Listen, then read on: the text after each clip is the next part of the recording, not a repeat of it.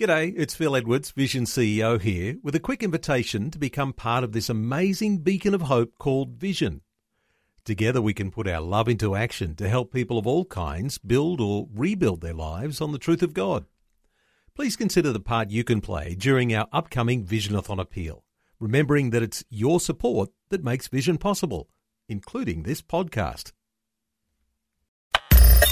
Audio on demand from Vision Christian Media. I want to show you how to pray, how to start it.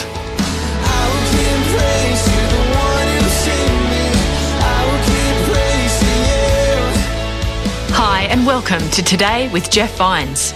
Today, Pastor Jeff shares some advice on kickstarting your prayer life in order to be in a living, vibrant relationship with our Creator. Most of the problems that happen in our world anxiety, depression, fear, worry, all the things that just overwhelm you in your life every day most of it is a result of not being in close communication with the shepherd of your soul.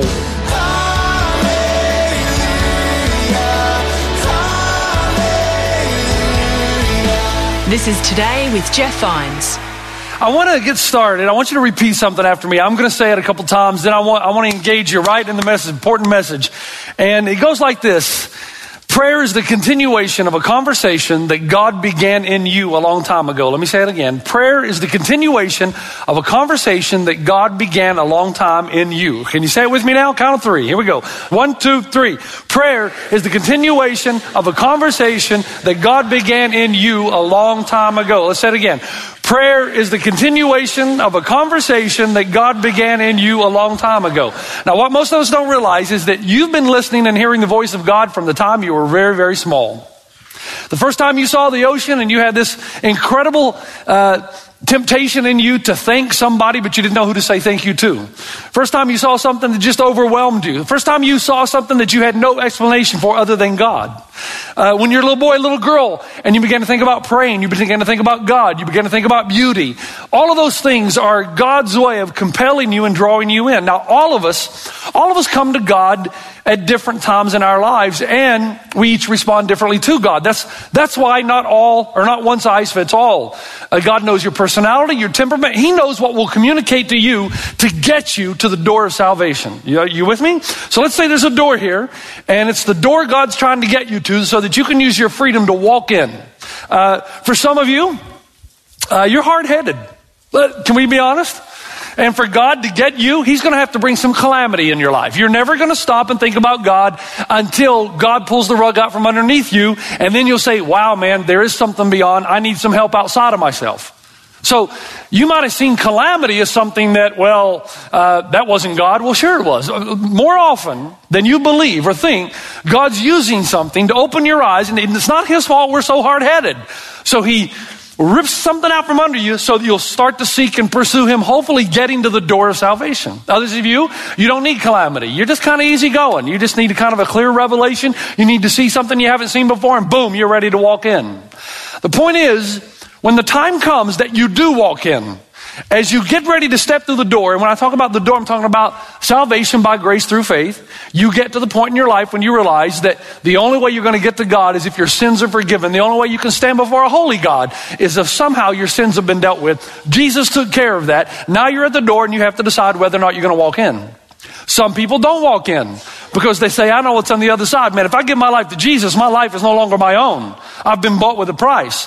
I'm no longer the God or the captain of my life. There's another God. There's a God who oversees my life. There's a God who dictates the events of my life. There's a God who's continually working in me. I would rather stay on this side of the door where I rule my own life. And so a lot of people get to the door because God gets everybody to the door at some point in their lives. I believe that. If I be lifted up, I will draw all men unto me. You come to the door. You got to decide whether you're going to step in or not. Some people say no. Now, if you do step in, something remarkable happens. Now, let me say it again. When you get to the door, you find yourself there, but you know you're not alone. You know that there have been events working in your life all your life. You know down deep inside that's true. There's a sense of beyond. For me, it was uh, my grandma Bessie who had memorized most of the New Testament who shared that with me. It was my Sunday school teacher, Sarah Smith, who used the flannel graph board. Remember that? To tell the stories of the New Testament. You've got people in your life that God brought around you to get you, to woo you, It's the divine romance to get you to come to the door and then to make a decision to walk through it. He's not going to make you walk through it, but he's going to put all kinds of things and orchestrate all kinds of events around you to get you to the door, but you got to walk through. If you walk through, something beautiful happens. It's beautiful.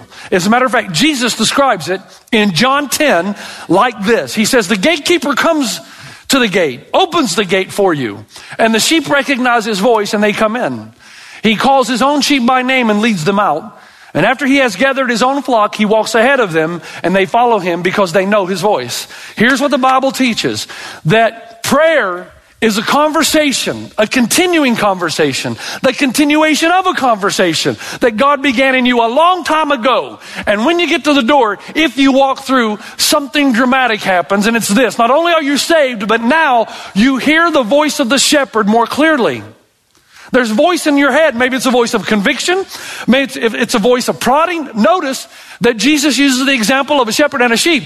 In the Western world, shepherds tend to drive the sheep from behind. But in the Eastern world, in which Jesus is talking about, they tend to lead the sheep from the front. The shepherd is said to call you. And if you walk through the door, you hear and recognize his voice and you follow. Now here's the problem. Most of our lives, we know after we've walked through the door that God is speaking. We know that there's something beyond. We want to embrace it. We want to hear it. We want to have community with God. We want to feel His presence. We want to hear Him speak. The problem is most of us will go through our entire lives never engaging God in the way that He was meant to be engaged because we hear the voice, we just don't know what to do next. Very few sermons will you hear in your life about this issue of how to communicate with God, of how to, how to facilitate and catalyze that intimacy whereby you will never feel alone again. Because every day will be a journey with God. You will hear God speaking. You will respond to God and suddenly your spiritual vitality comes alive. Let me tell you, most of the problems that happen in our world, anxiety, now not all of anxiety, remember I'm speaking not theoretically, I have this disorder, so I know what I'm talking about here. Anxiety, depression, fear, worry, all the things that just overwhelm you in your life every day, most of it is a result of not being in close communication with the shepherd of your soul. And so your soul knows it's not living for the eternal. It's frustrated. And so there is disappointment and there is depression and there is anxiety and there is fear because when you are tight and one with God, when the shepherd speaks and you hear and you understand and you recognize his voice, those things begin to dissipate and disappear so much that the Bible says that you'll have a peace in your life that passes all understanding. Now, what's the problem then? I want to show you how to pray, how to start it. Because a lot of you hear a sermon on prayer and you're motivated and you last about a week. And you do so because you get lost in the silence. You don't know what to do, what to go, and you don't even know, is God even listening? I want to take you through that, but first I have to give you a couple of prerequisites. You ready? Stay with me now, please. I am hoping and praying that this is the weekend for many of you that you're catapulted to another level with God there's no shortcut. Let me give you a warning. There's no short, and I need your attention. But if, if you're, listen, if it is your goal to be close to God, to hear the voice of God, to respond to God, and to sense His presence every day in your life, there's no shortcut. Thanks for joining us on Today with Jeff Vines. His message is called Kickstarting Your Prayer Life. Let's continue. I'm giving you a message that didn't originate from myself, really. It's been taught by the reformers, it's been taught by Augustine, by the church fathers, by Luther. It's gone on for many, many years. There's been much written, but the church today very seldom talks about it. I need your attention. The first thing is this remember, if you're going to start to pray and have this kind of relationship with God, you came to Christ with humility. You remain with Christ in humility. You came because you recognize there's no way you can come to God other than through the Savior, Jesus, through Jesus Christ. And because there's nobody else who atoned for your sin. So you don't come to God because you've been good and because you've earned it. You come to God because Jesus died for you and you're forgiven of your sins and now you have a rightful place as a son or daughter of God to come into his presence. That same humility must go with you into your prayer life. You cannot approach God until you reorder your love. Stay with me. There's another statement by Augustine. I'm going to say it, then I want us to repeat it together. You must account yourself desolate in this world, however great the prosperity of your lot may be. Let's say it together on the count of three. One, two, three. You must account yourself desolate in this world, however great the prosperity of your lot may be. Let's say it again. You must account yourself desolate in this world, however great the prosperity of your lot may be. Let me tell you what Augustine means. If you're going to pray and you're going to receive God and you're going into this relationship, here's what he means. Before I met my wife, Robin, I had little to no interest in women. And there wasn't anything wrong with me. It's just that in my mind, women required too much time and too much money. They wanted quality time and they wanted gifts. And you had to take them out to movies and to dinners, and that's expensive. So really, I had no interest. I had basketball, I had my college life and high school life. I was quite happy without women. Now, when you meet the right one, all that's thrown out the window, right? It doesn't matter what you feel or think. When you meet the right one, boom. So I went from not being interested in women at all to having no other interest other than a woman. You got it? Everything shifted, everything changed. There was a reordering of my loves. I really thought and my friends thought I'd lost it. They, they, said, Jeff, what's wrong with you, man? In basketball practice, I was chewed out regularly by my coach. Vines, get your head in the game, man. Where are you at? What are you thinking about? And everybody on the team knew I, I was thinking about Robin. Where's Robin? You know, I'd go to, I'd go to movies. I'd go to movies and I'd watch a movie and see a beautiful girl. And I'd think, yeah, but she's not half as beautiful as my Robin. Where's Robin? I didn't even remember the plot. I should have never even gone to the movie. We'd go out to eat. I'd think about wherever we were. Where's Robin? I thought if I could get Robin, then everything else would fall into place. Where's Robin? I want to write a book. Where's Rod? Waldo? Where's Robin? Okay. until our loves, the Bible tells us, are reordered, until, listen, until your greatest passion, until God goes to the top, until He goes to the top and you've reordered your loves and your biggest concern is what God is doing in your life and in His world and in your world and your passion and pursuit, until He gets at the top of the list, your prayers are going to be nothing less or nothing more than worrying in God's direction. What you're going to do is you're going to use God to pursue your top priority loves. And you're going to hope that He helps you get them. And if that's the whole totality of your life position in prayer, you're never going to get God. And you're never going to have that intimacy and community you were meant to have. Now, guys, look, can I talk to you just for a moment? Just you and me, man to man. You say, no, too bad. You're in the audience and I'm speaking. Here's the deal. Here's the, guys, really, seriously. What are we? We are little boys still looking for approval. You are, and so am I. And we have to fight it every day. Think about it. Why is it that you want a better job, more money? Well, why do you strive for those things? Because you have this deep down concern that maybe you don't matter and that your life is mediocre and average. And you just hope that if you make a lot of money and have a big house, people will notice you and recognize you. And this sense of insignificance that you have, this debilitating sense, will dissipate through wealth and finance and friendship. And so you and I together we're still little boys trying to get the world to look at us to tell us that we matter. When I was a little boy, I would actually take my mother's jaw and turn it toward me and say, Look at me, mom, look at me. When she wouldn't look, I'm busy, son. And I would take, I would literally take her jaw and pull it. Look at me, mom. That's all we are, little boys still saying to the world, Look at us, look at me, look at me. We matter, we're important. And so our prayer life, guys, our prayer life never makes it past that shallowness of God, help me get my loves so that I can matter until God becomes the thing which ultimately you pursue, the other things will not fall into place.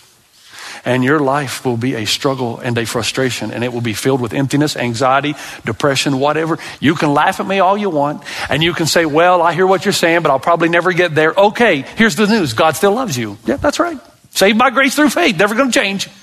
God loves you, He's pulling for you, but it's not the life you were meant to live in Christ. And you'll never know what it is to have that joy.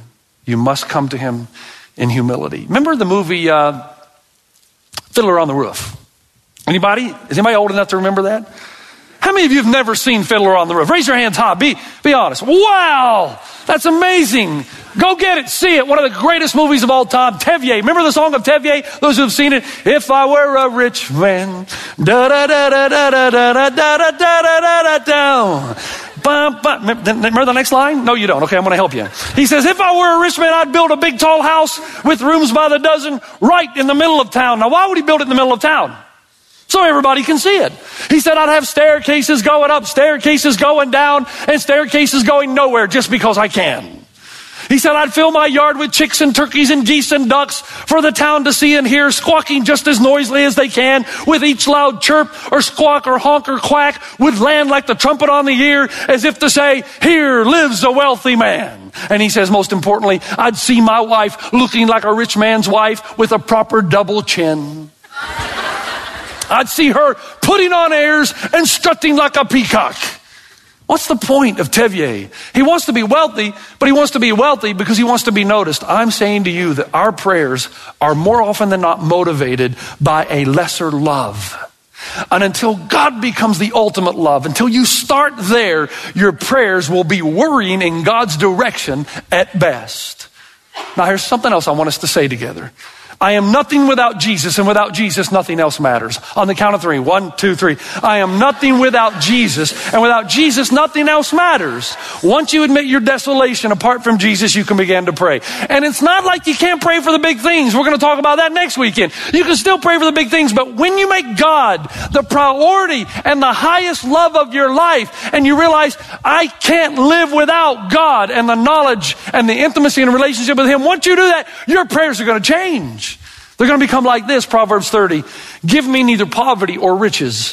Feed me with food appropriate for me, lest I be full and deny you, or lest I be poor and steal and take the name of the Lord in vain. Do you hear what he's saying? Let me hear, let me translate that for you. God, open the windows of heaven and pour out your blessings on me, but don't give me too much. Don't give me so much that now I would have the means and the wherewithal to be distracted by something else I can afford. Is that America? Come on now. Don't give me so much that I would start to make entering your sanctuary with thanksgiving an option. Don't give me so much that I could afford to do other things than to build your kingdom. You know why my African friends have this down and why they pray like they pray? Is because they have nothing else to do, no other distractions other than to live off the land from day to day. And so they talk to God from morning till afternoon to evening. You and I have to realize that our prayers will change when we put God at the highest level. It's like a boy who breaks his truck. He's two years old and he breaks his truck and he starts crying. And his dad comes and says, Son, don't cry. We just got a fax from your uncle. You've inherited $200 million. What does the boy do? He cries louder. He doesn't understand the capacity of $200 million. He just knows that his toy truck is broken. Augustine said Christians lack the spiritual capacity to see all that we have in Jesus. And because of that, he's a lesser love. If you're going to pray and you really want to start this relationship with God, you've got to put him at the top. His will, his desire, his plan for your life, and you've got to seek it with all your heart.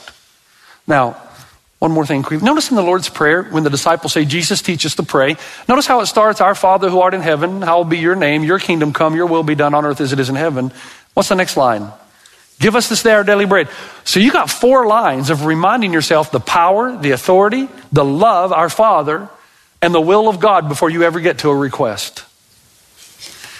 Jesus is teaching you and me that before we start to pray and to ask for things that are dear to our heart, to remind ourselves of our love and the power and authority and our relationship with God. Now, after that, stay with me. One more little piece of the puzzle, and then we'll talk about how to pray more specifically. Viktor Frankl wrote a book called The Meaning of Life or Man's Search for Meaning. My friend John Brainerd, who's the chairman of our board of elders, reminded me of a statement that is made in that book. Success is not pursued, it ensues. Can we say that together? On the count of three. Here we go. One, two, three. Success is not pursued, it ensues. Let's say it again. Success is not pursued, it ensues. Now, you know what that means? It means that if you aim for success, you're probably going to miss it. But if you do all the little things required, it will ensue just by natural cause and effect. For instance, you want a happy marriage? If you shoot for the goal of a happy marriage, you probably won't get it. But if you learn your wife's love language and you spend quality time with her and you ask her what her hopes and dreams are, and you exhibit patience and self control and a sense of self abandonment, living your life, sacrificing what is required for this relationship, if you do those little things along the way, guess what the goal will be? Guess what will ensue? a successful marriage. The apostle Paul in Philippians 3 says, what I want to do, my goal, the thing I want is I want to know Christ and the power of his resurrection. I want to know him as he seeks to be known. And then he gives you the formula. He says, so this is what I do. I put everything behind me, all the failures, and I put them behind me. I count everything in this life as rubbish compared to the passion and the knowledge of Jesus Christ. Therefore, I will stretch toward the tape. I will keep reaching out. I will stretch and I will strain and knowing that one day when I do the little things right, success will ensue. Now, here's our problem. Let me give you the problem, then the solution, and we're done. You with me still? Please hear me. Here's the problem. You want fast food prayer. You want to go by the window, hey God, uh, love you, thank you, help me, goodbye. That's what you want. And you want that to create this in depth. Think about if you did that to your wife. Hey, honey, going to work. See ya. That's it. How deep's your relationship if you don't actually come home and sit down and talk? We want, we want grenade prayer. God, give me what I want and need. Love you. Boom. I'm busy. You got to go. But the worst kind of prayer that we want is feel good prayer. Discipline prayer is unattractive and seldom done in the West. You have to know that this is a temptation. The idea of duty and discipline does not appeal to most of us. We're only going to do things that make us feel good. If it doesn't feel good, we're out of here. Now, it may feel good once or twice, but it doesn't feel good the third time. We'll try something else. So you start to pray because you feel guilty and you think you should. It feels good for a couple times, but then doesn't feel good. So you just stop. My father taught me a lesson in this that has to be a prerequisite before I ask you or to teach you how should we pray. And it's this. We were out in the summer. We'd play uh, uh, baseball in our yard because we had the biggest yard in the neighborhood. I had three brothers. July is hot. It would be 100 degrees outside with 100 degrees humidity. That feels like you're taking a shower as you're outside. And so we're playing baseball. My older brother and my younger brother did not get along very well. They were very different in personality and temperament. My younger brother had this uncanny ability that we would go out to play baseball and somehow his team would always get the bat first. So they would go and they would bat and we would play the field. Then, as soon as it was our turn, since we got three outs and it was our turn to bat, we would turn our backs and we would go to the plate to turn around and only find that our younger brother had done a Houdini. He's gone, disappeared. You know those kind of kids? They want to bat, but they don't want to play the field. This would frustrate my older brother to the nth degree. That finally one day he was walking toward home plate and he turned just in time to see my younger brother, his arch enemy, uh, walking around the corner of the garage trying to escape playing the field. My older brother, without thinking, he usually had much more wisdom than this, took the baseball bat and heaved it 30 yards like a flying helicopter. Time stood still because I watched that bat. And as soon as it left my brother's hands, I started to thinking, that's going to hit my brother. Now, usually that wouldn't happen, but when a family's concerned, Murphy's Law kicks in in full force. And so I saw the bat, so did my brother, and my older brother went from this to this. And the bat struck my brother Tony just as he was rounding the corner, right in the back of the head, dropped him like a wounded duck and he's laying on the ground. My mother saw the whole thing from inside the window. She came running out and says, Young boys, come here. You're going to get it when your dad gets home. Three words you never want to hear. Dad gets home. Dad pulled in his Chevrolet. We were all nervous. We were scared. Well, not actually me. I haven't done anything. So I was just watching the whole thing unfold. My mother came outside and she said to my father something about their two young boys. My dad did what he always did. No words. He just went, and we all came running. Now, I wanted to be there. I wanted, this is going to be good. I mean, I was innocent. I had done it. I want to see what's going to happen. My dad looked at my two brothers. You ought to be ashamed of yourself, both of you, to make your mother cry like this. Well, I didn't see her cry. I guess she was crying. To make your mother cry, here's your punishment. He handed out the punishment, grounding or whatever, and then he said something, and there was a response. I'll never forget. He said to my younger brother, he said, Now you hug your brother. Hug your brother. Hug your brother. And my brother, my brother Tony responded by saying this, but I don't feel like it. And my dad said, it's got nothing to do with feelings and everything to do with duty. You are your brother's keeper. Now you hug your brother. Now here's the point. We don't like the word duty and discipline anymore because that requires something from us. Prayer is not only an opportunity, it is an obligation. It is a command of Scripture. It is your duty to pray for your family, to pray for one another, to pray for your church, and to pray for yourself. Yes, it is an obligation. Yes, it is. It is a duty. It is a privilege, but it is your responsibility.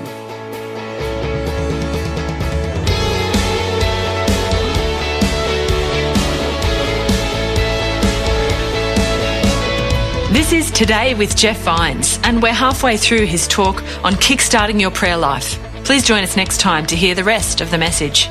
To hear more right now, you can head to the Vision Christian Store, that's visionstore.org.au, and click on Jeff Vines.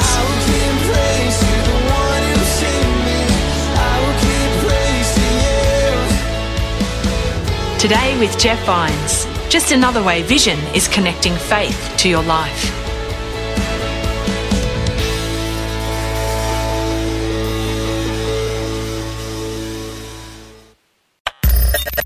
Thanks for taking time to listen to this audio on demand from Vision Christian Media. To find out more about us, go to vision.org.au.